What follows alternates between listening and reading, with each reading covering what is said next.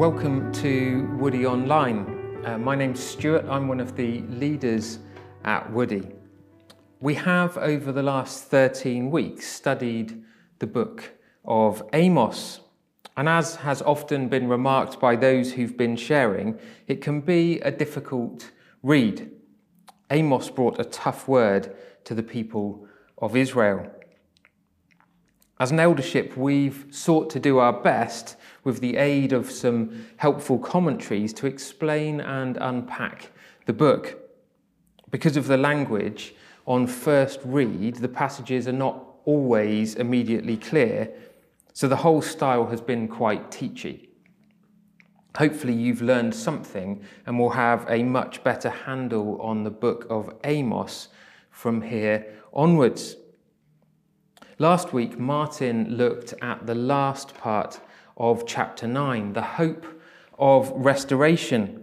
And after a lot of judgments and warnings of the punishments that were to come, it was a bit of light relief. To conclude the series today, I'm just going to share some of my reflections on the whole series, some of the key points that have stood out to me from the various messages. So it's not going to be quite as teachy, but hopefully we'll draw the threads together and focus in on some of the practical actions for us in our context. So what are my big takeaways from the book of Amos? Well, I'm going to pick up on, I guess, three themes, but they're very closely related. The first one is the consequences of drift. What has been clear from Amos's words to Israel is the impact of drifting away from true worship. Drifting away from what God has said. We've heard about how King Jeroboam, who led the breakaway of the 10 northern tribes and set up some pretty dubious practices in terms of worship and religion. But Amos was then speaking 150 years on from that. What has happened is that things continued to drift with no course correction. Something happened that led them to step off the narrow path that Jesus taught us in Matthew 7. And things just continued to diverge and became normalized through the generations. They ended up with a set of worship and religious traditions that were about pleasing themselves and were not about worship of Yahweh. Instead of the word of God being their plumb line, it was much more driven by society and self. So we, and I mean as that us as individuals, but also as a church at large, rather than Woody specifically, are clearly in a position where we can very easily be influenced by a society that is not being actively shaped by the word of God. We can end up interpreting Scripture through society's eyes and the political discourse of the day. I can see evidence of that from those on both the left and the right of the political spectrum, seeking to use parts of Scripture, sometimes out of context, to justify their cause. Personally, I don't believe the Bible and the teachings of Jesus fits with any single political party's position. But the real challenge for us is not to let society and politics shape how we read the Bible. That gives society primacy. We need to let reading the Bible help shape our politics. And most importantly, we need to ensure it is the Word of God that shapes our worship and practice. As Justin shared a few weeks ago, this failure to walk in line with God's word led to a famine of hearing from God. We do not want that to befall us. Now, I don't want it to become something oppressive about doctrinal purity and judgmentalism of each other, but it's about checking and course correcting. ensuring we're staying on the narrow path as individuals and corporately. And that flows from ensuring we know God's word. We hear what he is saying, and we're accountable to one another. As well as the consequences of drift, the second point or big theme for me is the centrality of justice and compassion for the poor. Amos called the Israelites out for their fake and futile worship. Maybe they were having a great time, but they were totally off script. We've seen account after account of how the poor and those without power in their society were mistreated. And there was a rebuke that acting justly and compassionately needs to be at the heart of a worship-filled life. Worship or religion without justice at its heart and compassion for the poor reminded me of the famous passage in 1 Corinthians about love.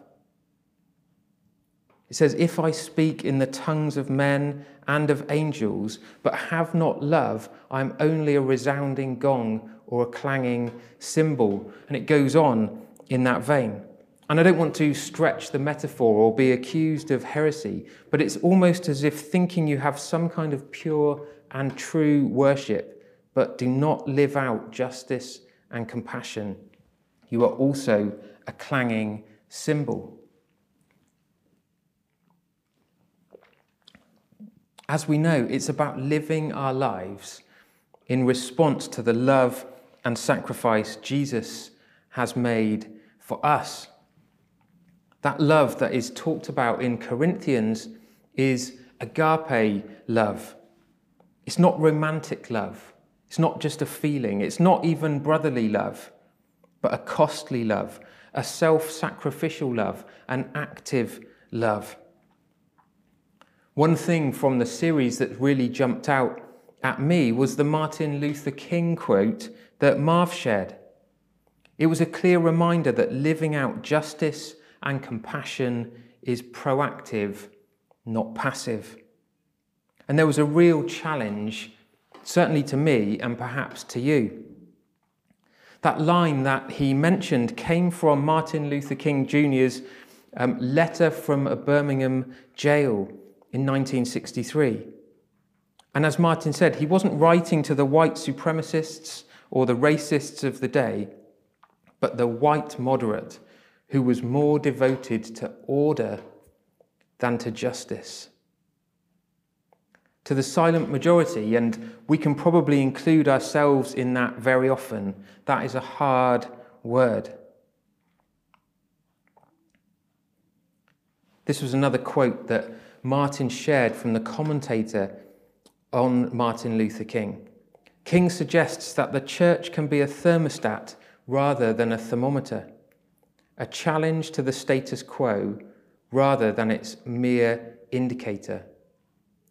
For the plumb line does not impartially note injustice like the sun which illuminates the evil and the good alike, or the rains which rain on the righteous and the unrighteous, but rather the plumb line stands as an upright measure, marking that which must be torn down and rebuilt from scratch, that which can't be fixed, that which is beyond mere reform.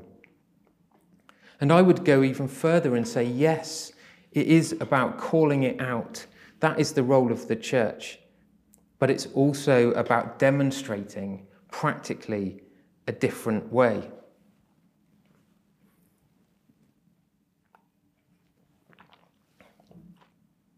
The third point is the course or the path to restoration. Last week, when Marv read the final few verses of the book of Amos, something leapt out for me. Perhaps it was hearing someone else read it out loud. There was the line about rebuilding ruined cities. Immediately, it reminded me of the passage in Isaiah 58 that has been something of a watchword for Woody for the last 10 or so years. I'm going to read most of that chapter now. This is Isaiah 58 from verse 1 to verse 12. Shout it aloud. Do not hold back. Raise your voice like a trumpet. Declare to my people their rebellion and to the house of Jacob their sins. For day after day they seek me out. They seem eager to know my ways, as if they were a nation that does what is right and has not forsaken the commands of its God. They ask me for just decisions and seem eager for God to come near them. Why have we fasted, they say, and you have not seen it? Why have we humbled ourselves and you have not noticed? Can you see the similarity with Amos? They think they're doing the right religious acts, but God is rebuking them. And he goes on, yet on the day of your fasting, you do as you please and exploit all your workers. Your fasting ends in quarreling and strife and in striking each other with wicked fists. You cannot fast as you do today and expect your voice to be heard on high. If this, the kind of fast I have chosen, only a day for a man, is this the kind of fast I have chosen, only a day for a man to humble himself? Is it only for bowing one's head like a reed and for lying on sackcloth and ashes? Is that what you call a fast, a day acceptable to the Lord? This idea that you can go on treating and exploiting the poor unfairly. It goes on again, is not this the kind of fasting I have chosen? To loose the chains of injustice and untie the cords of the yoke, to set the oppressed free and break every yoke. Is it not to share your food with the hungry and to provide the poor wanderer with shelter? When you see the naked, to clothe him and not to turn away from your own flesh and blood. Then your light will break forth like the dawn and your healing will quickly appear. Then your righteousness will go before you, and the glory of the Lord will be your rear guard. Then you will call, and the Lord will answer. You will cry for help, and he will say, here am I. If you do away with the yoke of oppression, with the pointing finger and malicious talk, and if you spend yourselves on behalf of the hungry and satisfy the needs of the oppressed, then your light will rise in the darkness, and your night will become like the noonday. The Lord will guide you always. He will satisfy your needs in a sun-scorched land and will strengthen your frame. You will be like a well-watered garden, like a spring whose waters never fail. Your people will rebuild the ancient ruins and will raise up the age-old foundations. You will be called repairer of broken walls, restorer of streets with dwellings.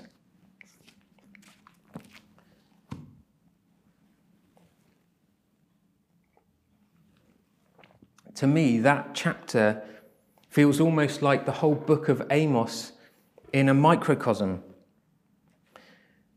The first time that passage, I guess, really got engraved in my mind or my heart was in 2013. We had a guy called Jamie Fileman, who works for Tearfund, came to speak at Woody. We'd just done something called Love Running. A whole group of us from the church had run or trained and run the 10K in Cardiff.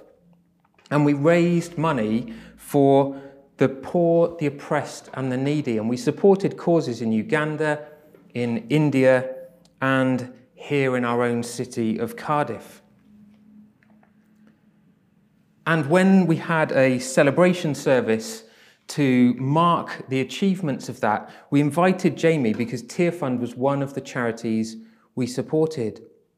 And he preached from that very passage. And it really struck me at the time, and it's stayed with me ever since. That line, is this not the kind of fasting? That the idea of true worship and religion is not spending 5 minutes or a day fasting, but it's to spend yourself for the poor, to seek justice, It's not some short, sharp kind of process where we do something and then God comes to meet us. But he wants us to get down and dirty with the poor and the oppressed. Then a few years later, when Chris Collins, our pastor who retired last year, came with the same passage, and rather it being about fundraising and supporting people across the world, it was much more about how are we going to restore the community around the church in Cates. And now we see the same messages coming through in Amos, that true worship that is focused on God's word is about serving the poor.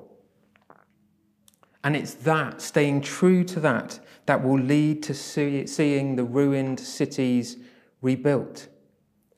And I think we can interpret that rebuilding and restoration to be of a physical place, but also of society and of relationships.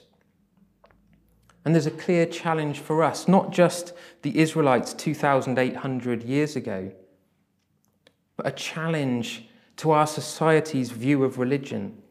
A challenge to our view of worship, a challenge to not just be a bystander, a challenge to continually check ourselves against the plumb line to stay on the narrow path, a challenge to be active in living out justice and compassion for the poor day after day after day.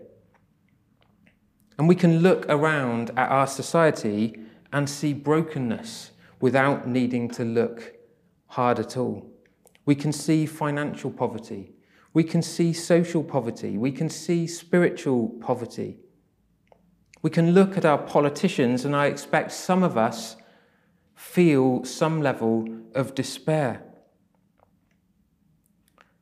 I follow politics pretty closely. I honestly think I follow it too closely most of the time. My wife certainly does.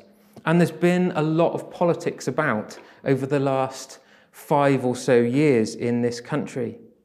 And there's a lot going on right at the moment. And for the most part, it seems to be entirely missing the point of the huge challenges that are coming down the tracks rapidly in this country and across the globe. What Amos and what Isaiah and what Jesus points us to is the real path to restoration of our society is not in politics, it's in Jesus. We have a message of hope that can transform situations, transform lives, but it needs to be lived out. As we look forward over the next 6 to 12 months, there's going to be another great need for the church to step up in this country. If any of you follow the news or even follow your bank balance, you will know that we have a cost of living crisis in this country, which is expected to get worse and worse over the coming months. People have already had to make choices between heating their homes and feeding their families. Over the coming weeks, the prices of food and energy are expected to continue to rise. I'm not going to get into what the politicians could or should do about it. They will have their own thoughts. But what I do want to focus on is what we can do about it. As a church, I believe we need to be ready to put our money and our time where our mouth is. We have a warm building, we have a kitchen, we have people. And this is not something that we've discussed widely as leaders, but I can see a situation where we should be opening our building to provide a place of warmth and a meal. Doing this as an act of worship. If that's something that you would be interested in getting involved in, please let me or one of the other elders know. So as a way to finish, oddly, I want to briefly mention why we studied this book in the first place. as elders, when we reach the end of a series, we spend some time praying and seeking God for what he might be prompting us to study. As we were coming to the end of our series on Acts, we felt we should be looking at something in the Old Testament, and Amos was one of the books that we were considering. And as we were preparing to meet to agree which of the options, I then saw a message from Carl Beach on social media. I've mentioned him before. He is the guy who heads up CVM, which run the gathering, which some of the guys went to a few weeks ago. He also leads something called Edge Ministries, which is pioneering into deprived parts of our country, planting churches and doing something quite radically different. And some of what the changes we've been through at Woody reflect a bit of that. I believe he's something of a prophet for the church in our time, and certainly into where we're at Woody. And he shared a sense of the books of Acts and Amos being for the church at this time. And as we discussed this as elders, we felt it was confirmation that we should move from that study in Acts to look at Amos. And I want to read that social media post from Carl Beach. A dream. Headline: the church is being sifted. We will see a new powerful and radical convergence of worship, intercession, and mission. Those that know me well will also know that I'm not given to what I'm about to share on a regular basis, unless I'm particularly gripped by it. Last night I had a vivid dream that I was about to preach. I announced that people should put a marker in their Bibles in Amos 9 and other passages. I can't remember specifics other than the book of Acts.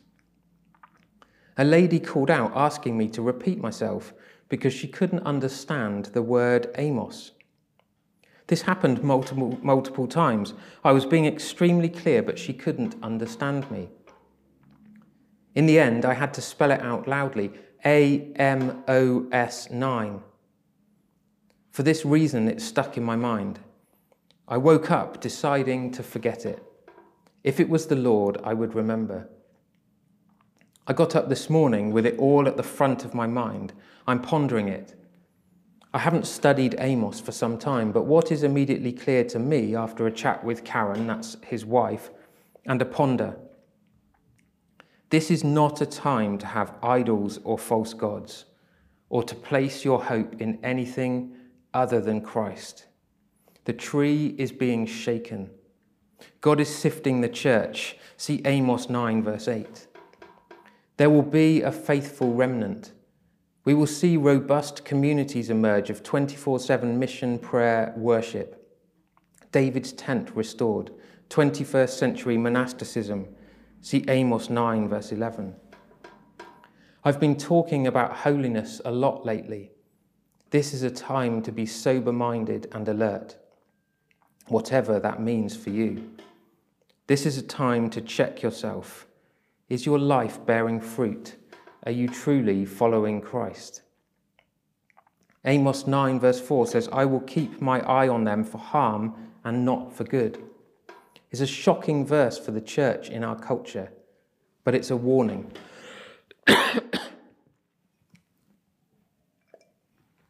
Whilst restoration will happen, and God is gracious and kind, he is also a God of judgment. Do not place yourself outside of his rescue plan. You cannot rely on your own strength and intellect. We all need a rescuer. Again, are your feet on the rock of Christ? Are you truly placing your faith, hope, life, and trust in him? The chapter ends with a beautiful account of restoration, but the warnings are there. The chapter also talks about restoring David's tent, a place of constant worship and prayer. I believe God is calling us to converge mission and worship. In fact, part of my strategy with Edge Ministries and of many others is to create communities that do just that. We will see the emergence of new communities that have an almost new monastic approach to mission, serving and worship. I'll ponder more, but I'll finish by saying again,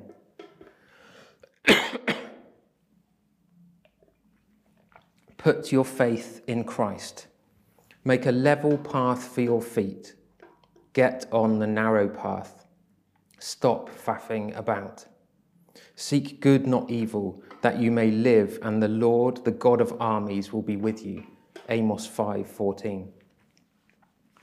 Now, I'd forgotten most of the detail of that vision that was shared until I checked it out as part of my preparation for this message. I'd already written pretty much the rest of this sermon, and so I was really encouraged with how well it fits together. So as we come to the end of this series, let's not park it in the bank of knowledge gained. As I said at the beginning, hopefully you've learned something that will help you to approach this book differently and with deeper understanding from now on. But let's put it into action. That means checking ourselves individually and corporately. Is our worship, are our religious practices aligned to the plumb line of God's word? Or has there been drift? Maybe drift that has taken place over many years or generations, that has led to practices that are not so much about what God is seeking as we are seeking. Are we putting ourselves in a place where we can hear from God? Not just for 5 minutes a week, but seriously. And it means making sure justice and compassion are part of our active choices. That might mean speaking out when it would be more convenient and comfortable to keep quiet.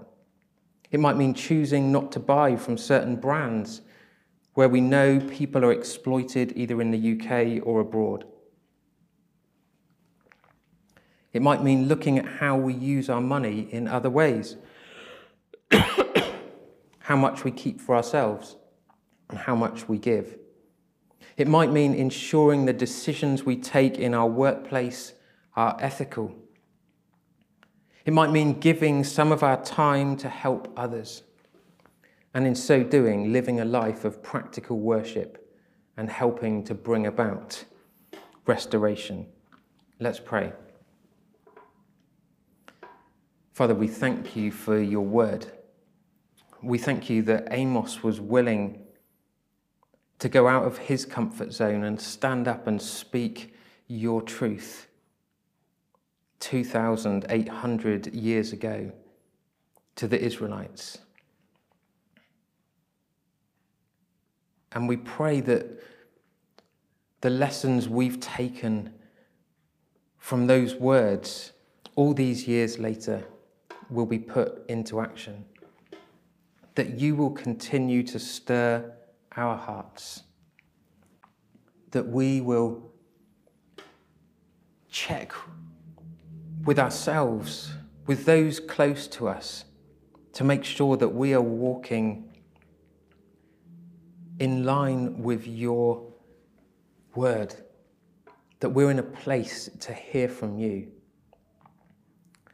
but also that what we're doing is living that out practically, and that we're doing that in a way that is bringing about justice, that is serving the poor and the oppressed, and that we're doing that day in, day out. And this word in the book of Amos might have seemed heavy and judgmental, but it was because you had a better way and you wanted to see restoration. You wanted to see cities rebuilt, communities restored, lives that maybe seem like they're in tatters and ruins, restored and rebuilt.